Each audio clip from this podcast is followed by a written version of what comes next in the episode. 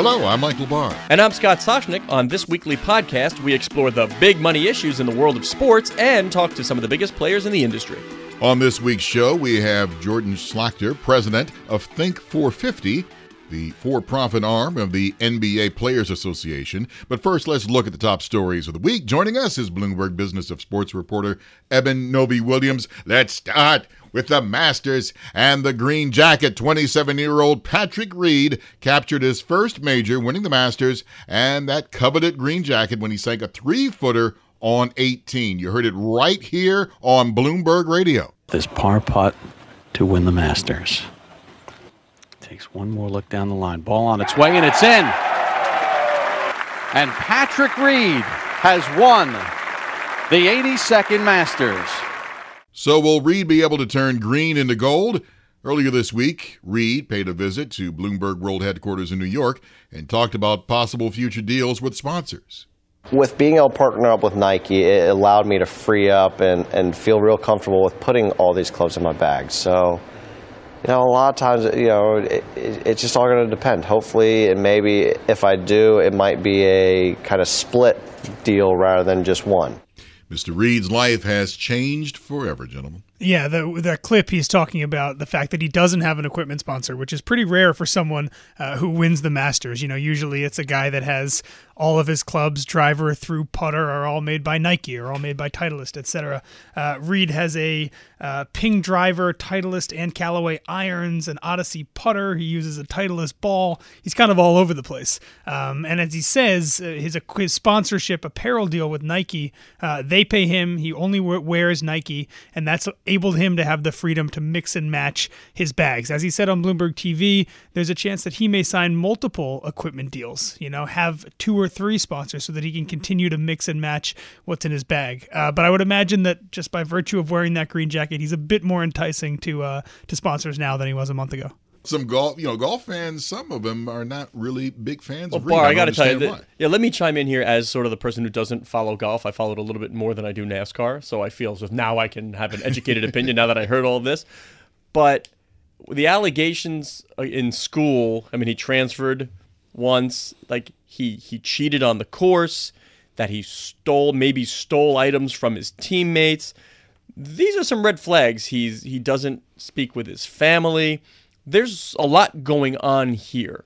And if you're about to shell out big money for this guy who is not well liked on the tour, you got to wonder if maybe those dollars are in better place somewhere else. You could also hear it in the crowd. The the volume of cheers for him as a the leader at the Masters was nowhere near the cheers you were hearing for guys lower down like Spieth, like Rory, like Fowler. It was clear that the diehard golf fans do not treat Patrick Reed the same way that they do some of these top guys. All right, let's talk about the next topic. Now, Los Angeles billionaire Patrick Soon-Shiong is said to be near to a DC United deal. So this is a, a, big player involved in all of this. Let's talk about this in the soccer world. Yeah, you always ask the question when we have soccer people on: Is soccer going to become big? Is that is it going to make it? Let me tell you, Barr, once again, if if it's in your little paperwork there, what's the valuation on DC United? What did he buy in at? What was it? Was I'll it tell 500? you. Ready? Five hundred million dollars. I mean, this is escalating quite quickly. And you can say the revenue right now does not justify these valuations in MLS, but this is a club that's building a new stadium, opens in July. It's part of a $350 million development. They're building a practice center that'll include a lower level team. This is a real estate play, and as we discussed many times on this show, sports teams are tentpoles, oftentimes for media and real estate. And for a guy like Patrick Soon-Shiong, who just bought the LA Times and San Diego Tribune, and by the way, he's a part owner of the LA Lakers, this is not a newbie to the world of sports business. He sees value in this team in the nation's capital. This bodes very well for MLS 10 years ago, when Toronto joined MLS, the expansion fee was, I think it was $10 million. Uh, this year or last year, when LAFC joined, it was $200 million.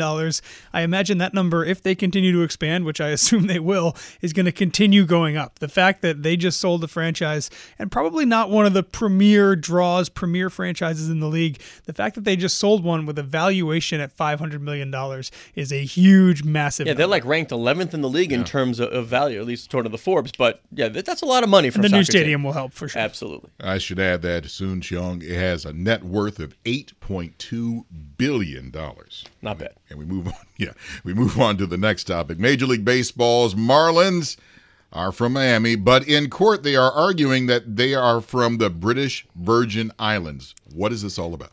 I love this story. I mean, to catch up people that haven't really been following, uh, Jeffrey Loria, who used to own the Marlins, uh, had a part of his contract that said that when he sold the profits, some of the profits would go back to Miami Dade County. Uh, when he sold, he did not give any of those profits, claiming that he lost money overall, so was owed nothing to the uh, to the county. And as a result, the county is also going after. Derek Jeter and his new ownership group saying that they are responsible if Loria won't pay, and uh, because Derek of Jeter. because of some eh, clever bookmaking, there is a uh, there is a part of one of the companies that owns a piece of the Marlins. I just well, let me just jump in. I, I, in I just want to say you meant to say bookkeeping, Bookkeeping, not bookmaking. not bookmaking. that, I just I just wanted I really felt somebody needed to jump in there that we're bookkeeping. Uh, they are claiming that because one of the groups that owns a piece of the Marlins is based in British Virgin Islands, that this is not something that should happen in Florida court. It should happen in federal court. Uh, the judge, at least early on, having no part of this argument. Uh, but it is something we see a lot in corporate America. Hasn't really dripped its way into the sports world too much. You can see it in Miami. You know where you see this a lot? What industry? The cruise industry. All of the flags. Check out the flags under which these cruise ships fly under. You will not find U.S. registration because they're easily sued. So, I mean, Carnival Cruise Lines, based in Miami, but you'll see flags on the ships based somewhere else. And should add that Loria is saying that he claimed that he lost $140 million when he sold the team. Our thanks to Bloomberg sports reporter Eben Novy Williams. Now let's get to this week's interview with Jordan Schlachter, president of Think 450, the for profit arm of the NBA Players Association. Jordan is also a former Harvard basketball player and the first CMO in the history of the NBA Players Association. Always a pleasure when they come in studio. Jordan Schlachter, thank you for coming in and joining us. It's a pleasure to be here. Thanks for having me. You Yay. got it. So, the NBPA, for folks who maybe haven't been keeping up over the last couple of years, it's more than just the bargaining arm of the NBA Players Union. That's sort of the biggest high profile thing that the union does. But you are for the head of the for profit arm of the union. Tell us about the start of that arm. What was the genesis? Well, the genesis of our company, which is called Think 450, we're the innovation engine of the NBPA. And like you said, we're the for profit arm of the NBPA, really comes around group licensing rights. And what group licensing rights are, every player in every league in the major sports here in the US and abroad too signs group licensing agreements with their unions. And those group license agreements give the unions the right to market those rights collectively on products, on sponsorships. A really great example of that is when somebody makes jerseys with everybody's names on the back of them, or when somebody makes a video game with everybody in them. Those deals have to be done with the leagues to get the rights to the team marks and the league marks, but they also have to be done with the players' associations to get the rights to put the players' names, numbers, likenesses, and images on those. Well, that's the way it has to work now because in the past, what the union essentially did was rent those rights to the league so it was one stop shopping. Exactly. So up until last year, when when the new CBA started, up until that happened, we were the only union that did not manage those rights themselves. What took so long?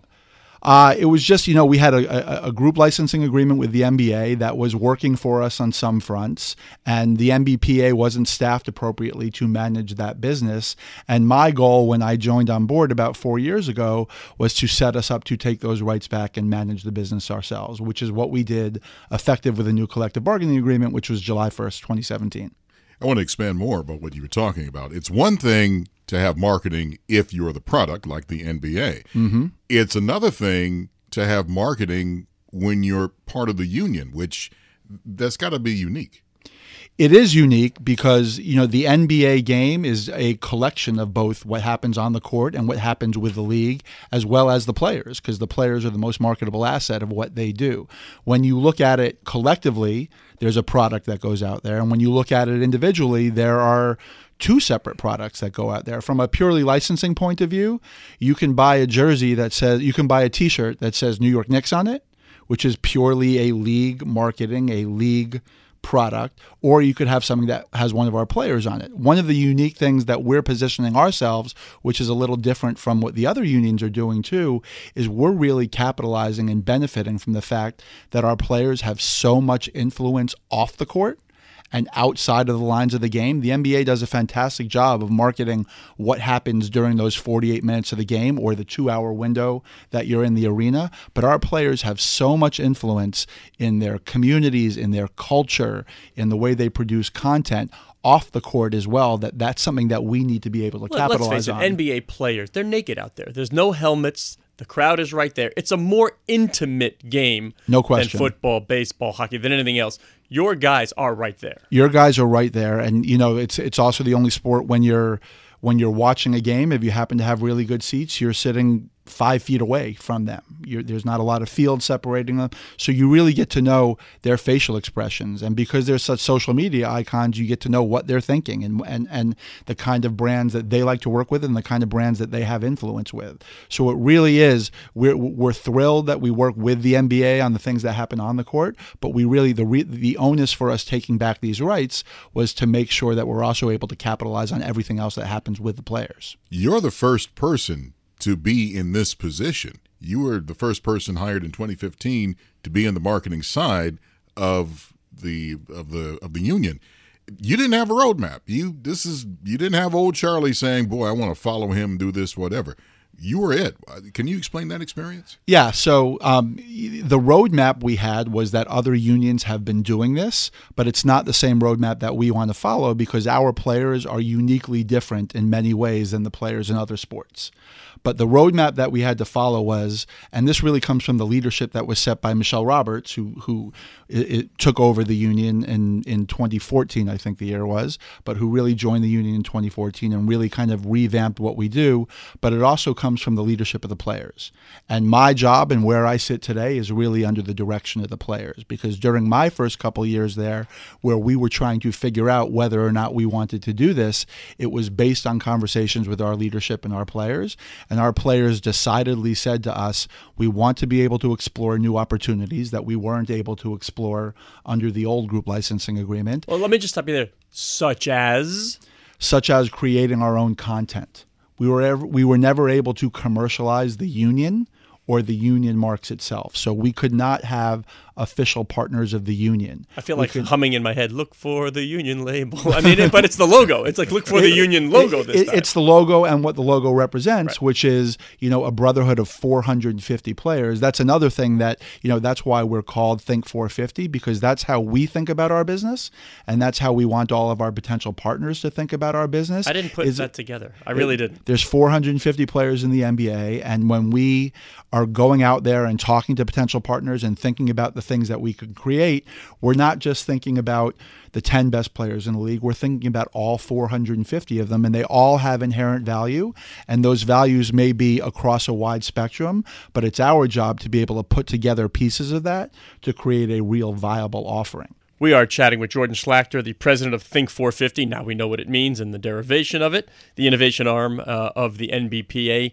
But this is a seismic shift, Jordan, and I'm sure there had to be some trepidation among sponsors going, wait a minute, what do we do now? Who do we deal with? How is this going to work? How did you quell those fears? It's really an education process and a lot of the sp- the sponsors and a lot of the partners are happen to be used to some of these uh, of the of the way they have to deal with it because that's the way they have to deal with it with the other leagues as well with the NFL and with Major League Baseball but for us you know with the licensees particularly because there's over 80 licensees Name the biggest one, just so people know who we're talking about. some of our biggest licensees are Nike, Adidas, Outerstuff, Panini, Take Two, uh, Interactive, Electronic Arts. Um, those are just some of the bigger ones that we have, and all of those licensees um, the the existing agreements that they had with the NBA at the time, the NBA was able to confer those group licensing rights to those licensees. Now all of those licenses need to be renegotiated, where we have to be able to offer the group licensing rights, and we be and we're able to dictate the terms that are associated with it. So we had an agreement with the NBA in which things were done by a certain percentage. Now we get to go and really look at what the inherent value of our players is in that equation and make sure we capitalize on that, We which had- is something we weren't able to do before. we had a chance to talk with NBA Commissioner Adam Silver, Mm-hmm. and and I mentioned that the NBA is probably I always say out of the four major food groups in sports is probably the best because of the duration of the time, and I always bring this up. You have a product that you can sell in about oh two to maybe two and a half hours, Mm-hmm. and uh, you get that young demographic. Can you talk more about that and what that means for the union involved? Well, I think you know, and again, the NBA does a fantastic job of, of marketing the game and marketing the product, and they use our players for that as well. And one of the biggest ways they do that is through their partnerships.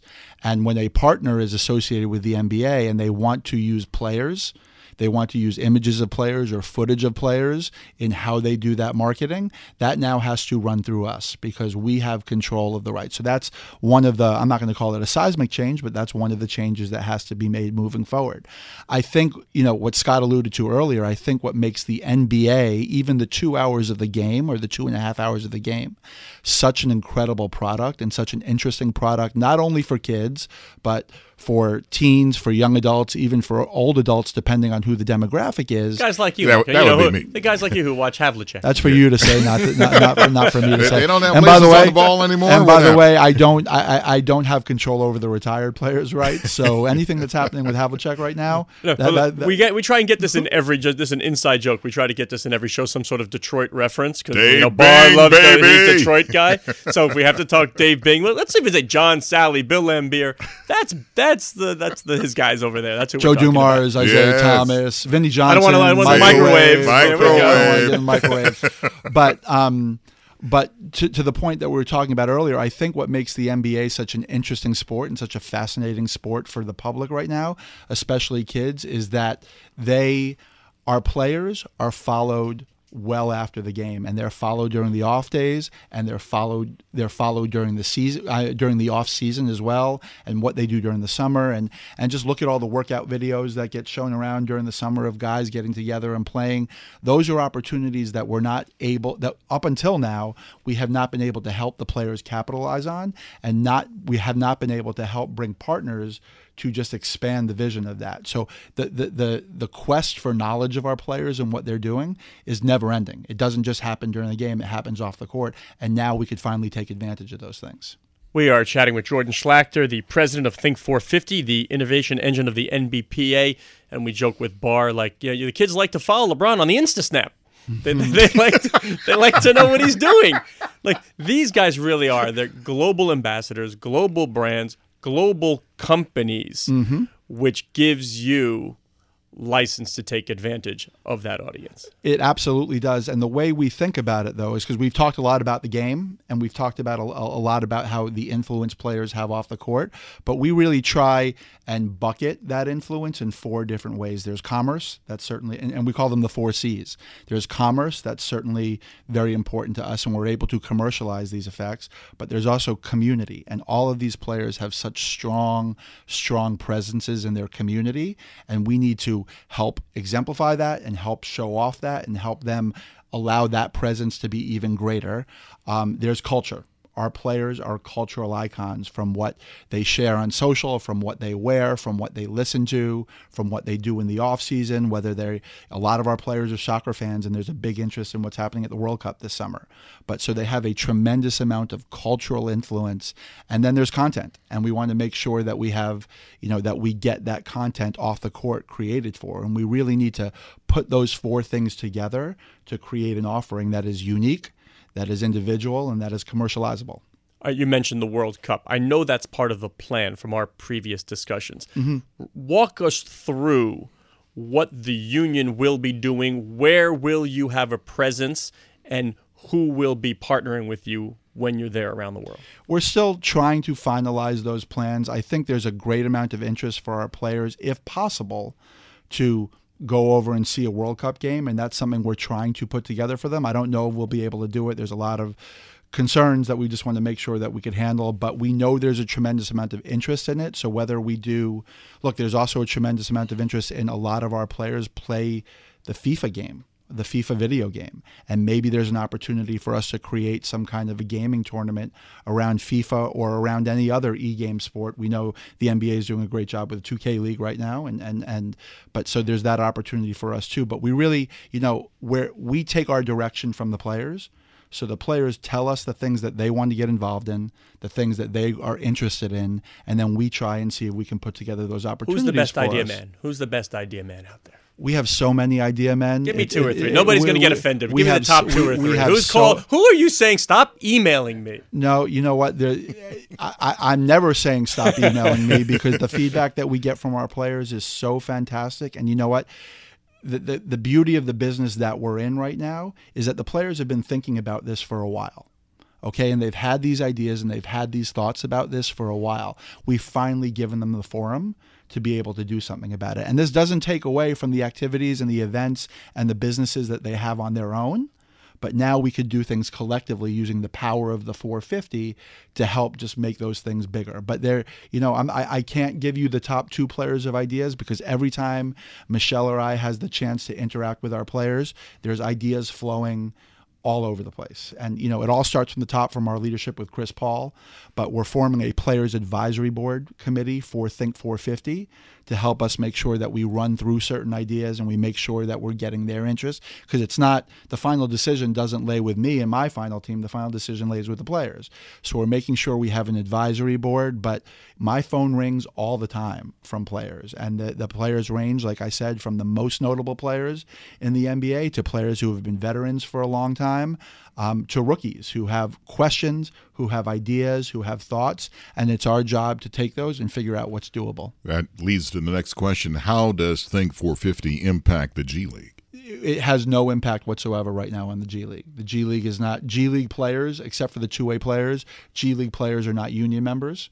So we're really doing everything on behalf of the 450 union members. Which brings, will that happen one day? Will that go over to the G League? Um, you know what? That's a NBPA question. So you should get Michele in here and talk to her about it. Michele's been here. We didn't ask her that one, but Yeah. she's been. But but but We'll you know back. that's one of the many questions that comes up on, on on union business. And again, our job is to support union business in every shape and form because I think the players do see us as a separate entity, but we're still part of the union in that we all represent the same 450 players and have the same 450 interests. Well, what's true in all sports now? It's a global game. It's a, it's a, as Tom Friedman said, it's it's a flat world.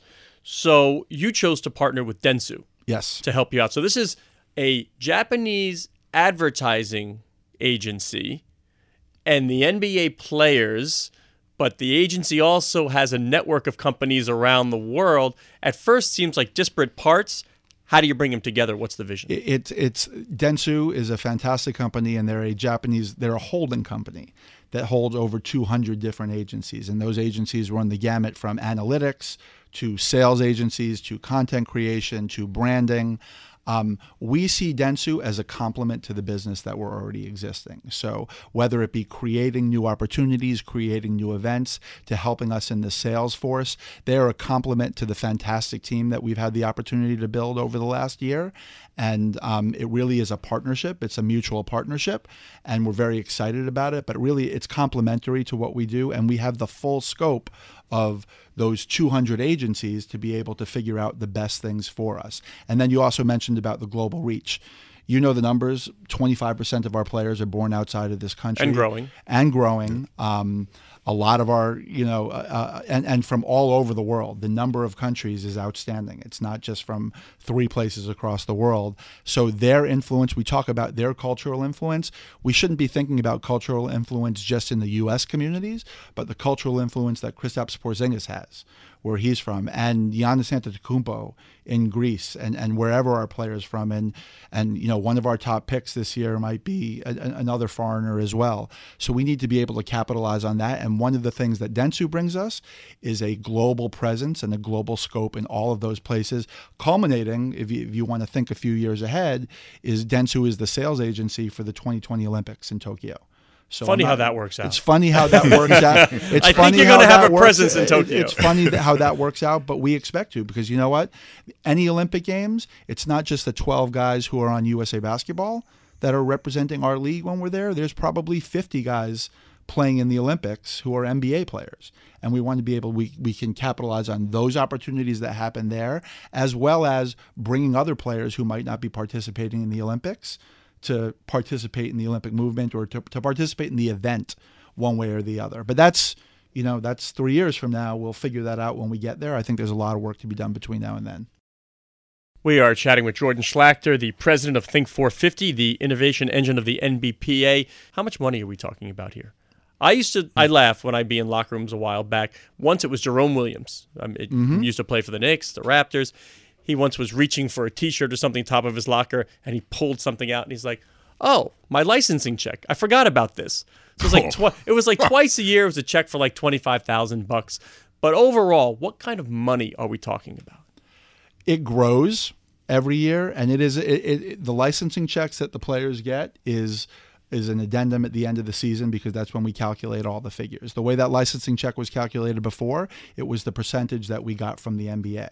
What our real opportunity now is to still take that and to take our percentage of it, however we negotiate that with the licensees and with the sponsors. But it's really about adding new opportunities that have never been a part of the mix before. So that, you know, the, the, the NBA 2K business grows in double digits every year. So that licensing percentage is going to grow every year. One of the beauties of our league right now is that our players share their licensing royalties equally. Every player gets the same check. Right, the guy, of the guy on the If- bend of the bench versus if, LeBron. if you play a certain amount of games, yeah. it's designated for by if you play a certain. Can I jump in? Is there an opportunity with legalized sports betting? Um, so many people are talking about it nowadays. We may, we may get that ruling from the Supreme Court. Is there an opportunity there for you guys? Yeah. So obviously everybody's talking about it, and, and we just, you know, we actually just had a forum at our offices that was run by the union and and by our chief international officer with the World Players Association to just have a frank, open discussion about this for a long time. Um, I think everybody's learning as much as they can. Obviously, it's been, you know, with statements that Adams made over a year ago about how he thinks that with the proper regulation, it's a it's a, it's a good idea. Everybody's trying to figure out the right way to do it. I think to ignore a union presence in that equation would be a big mistake. We just have to figure out exactly what that means. Will that mean a piece of the action for the players? I'll answer yes. Yeah. I'll, I'll take you off the hook on that one. I mean, in some way, yeah. I mean, listen, It- this it ha- it has is- to. It's the for-profit arm of the Yeah. NBPA. It, it has to. That that's our job. My job is to commercialize the marketability of our players in ways that have not been able to have been done before. And and and it just so happens that the timing, you know, if gambling was legalized 10 years ago, we still wouldn't have had any input into, into the way to do it because we didn't have those rights to do that. But now, you know, it's a nice confluence of, of events happening at the same time, although I don't know exactly when we'll figure out all the gambling pieces. But we'll certainly have an equal voice in the equation and, and equal with the rights that we could provide. And, you know, another thing that we want to offer our partners, whether they be licensees, sponsors, content partners, online gambling partners, is that I work for the players. So if you want to use players in new and creative ways, there's no better way to do that than through us. Because that's one of the things that we can offer that's never been offered before. Because we work directly for the players, we speak directly to the players, we work directly with the agents to find out the things that they're interested in and to make sure those things happen. And when you really ask why we are in existence, the the cou- first couple reasons that I told you why we're in existence is to make sure our players have a voice in the way their their images are being used and to make sure new opportunities are open for us. But it's also for us to be the best partner that we can possibly be and create opportunities to allow the partners who partner with us to enhance their activities and their activations. Have you had other player unions from other leagues talk to you in other major sports? Because you guys seem to, to have it all together here, and there are problems with other major sports. I'm not going to mention the names of the sports, but have you guys had any conversations with them? Yeah, so we talk to our partners at the other unions all the time. Um, you just said, thank you very much for saying it. You seem to you say we have it all together here from a union perspective. I think our union, and again with Michele, is run impetru- impeccably. Um, but we're the new kid on the block for running the business of the union. That means we've been learning a lot from our partners, but we're not copying our partners because, like I said, our players are very different and the opportunities that we could provide are very different. We've worked with our sister unions, the business units of our sister unions on certain things. We've actually um, we've worked with the NFLPA on producing some content for us in the, in, in the past. Uh, the Players Inc the, the, marketing arm of the NFLPA on producing some content for us in the past. But again, we're learning, we're building on our own, and because we have such a unique offering, um, we certainly are, are, willing to share best practices. And and and Players Inc. the NFLPA has been in business for 20 years, and there's a lot to learn from it. But again, I th- I see the trajectories separating at some point, just because the sports are different the players are different, the marketability of the players are different, the influence of the players are different in different communities, and we just have a different cultural reach. Then, and I think the, the beauty is is all four of the unions, their players have different cultural reaches among different audiences as well. And the, the NFLPA has its one team collective. Everybody's yep. got their thing. You, you, are putting together a board of directors, mm-hmm. as many operations like this do. My old friend Leo Hindery Yes Network head. Um, I see Raymond McGuire from Citigroup that our listeners will know. Uh, you, you want to get some different perspectives. Yeah, absolutely. And in addition to Raymond and in addition to, to Leo, we also have Charles King, who's the founder and CEO of, of Macro Ventures, which is a content company based in Los Angeles. He's a former agent for William Morris Endeavor, and he worked at Viacom and AOL before that. I've heard of those places. You've heard of those places too. and uh, and Lisa Wardell, who's the CEO of Adtalem, which is the leading for-profit education company in the country. But prior to that, she worked for Catalyst Ventures, and she was also the COO of of Robert Johnson's businesses when he was the owner of Teams and other businesses as well. So really, when we put our board together, we're just we're looking at our roadmap ahead of us. We're looking at all the areas, the new areas that we want to be in, and we're enlisting the help of experts in those areas to really help us get to the right place. And you talk about Raymond with his banking business, and you said the NFLPA has one team collective. If an investment arm is something we ever want to get into, if we want to explore equity deals with companies too, there's nobody better than Ray to help us out. When you talk about content and creation of content, you have Charles King. When you talk about the distribution of those content of that content, Leo Hindery is the godfather of what we're doing. And Lisa just brings a wealth of background to everything that we've done so far. And and we lean on them heavily. I mean, this is a board that that wants to be involved that, with what we do, that understands our mission, that understands the place that our players have, like I said, in these four C's, and is going to help us get there. They're a tremendous source of support for us. All right, Jordan Schlachter of Think 450, the innovation engine of the NBPA. Thank you very much for coming in. Thank you Thank so you, much. Sir. Had a great time. Takeaways this week. I think I'm impressed. Usually, we think of any sport like the NBA, the NFL, baseball, I can go on, that they're the product. So you have to have marketing. But I was impressed what Jordan said. As the union, they are now presenting a new product in their capacity. Yeah, I'm struck by the global game that this is not if they go to Tokyo in the Olympics, it's not just about the US players anymore. You have lots of players from all over the world, and they attract a lot of attention back home, whether it's Argentina and Ginobili, whether it's Nowitzki and Germany, whether it's Yao and China. I mean, these guys really are global ambassadors. And with that comes opportunity and they are embracing that opportunity and they're listening to the players. The ideas are coming from the ground up. It'll be very interesting to see how this plays out. My goal is to be the number one pick. That's something I've been dreaming of since a kid. It feels better to be number one than number five. I wear the number because of Mike. We have a chance to go for three in a row. Good numbers at a good time. When I first started wearing that number, I was just happy and proud. Bloomberg Business of Sports, the number of the week. Time now for the number of the week. Scott, the number is 974. And for our regular listeners who know we sometimes discuss the number of the week ahead of time, this is one of those times we have not discussed. I, I have my mouth agape, perplexed face staring at you, Michael, but 974. And if they could see, my nostrils are flaring. I can't, I can't even see it. 974. 970. Uh, I, I do not know. That's the number of people who attended the Chicago White Sox game a few days oh, ago. Oh, come on. It was freezing cold. Oh, they're in Chicago. Have you seen Bears games? Why? Yeah, but this is that's football year. That's the whole thing. If I'm going to go sit at a baseball game, and I know there's nothing baseball can do about this, but if I'm going to go sit at a baseball game, I want shades, sunscreen, t-shirt, tank top, whatever it may be. I don't want jacket. I don't want umbrella. I don't want any of that if I'm sitting there to enjoy my baseball game. 974. I'm sorry. No. If you're supposed to be a fan of the White Sox and you don't now they said that about 10,000 people paid what, what, what are baseball players called? The boys of finish the sentence. I Michael know of summer. Yeah, I get it. But it, look, the stadium can hold over 40,000 people. That just shows me that the folks of Chicago are bright.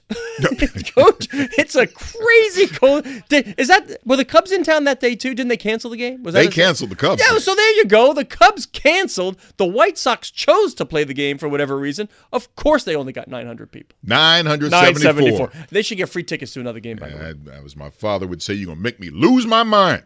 Up in here. I'm sorry. You- Knee jerk. You've been listening to Bloomberg Business of Sports. We are here each and every week at the same time exploring the world of money and sports. I'm Michael Barr. And I'm Scott Soshnick. Thanks for joining us. Please tune in next week when we speak with the biggest and brightest in the sports business industry. You're listening to Bloomberg Business of Sports from Bloomberg Radio around the world and online as an Apple podcast on iTunes.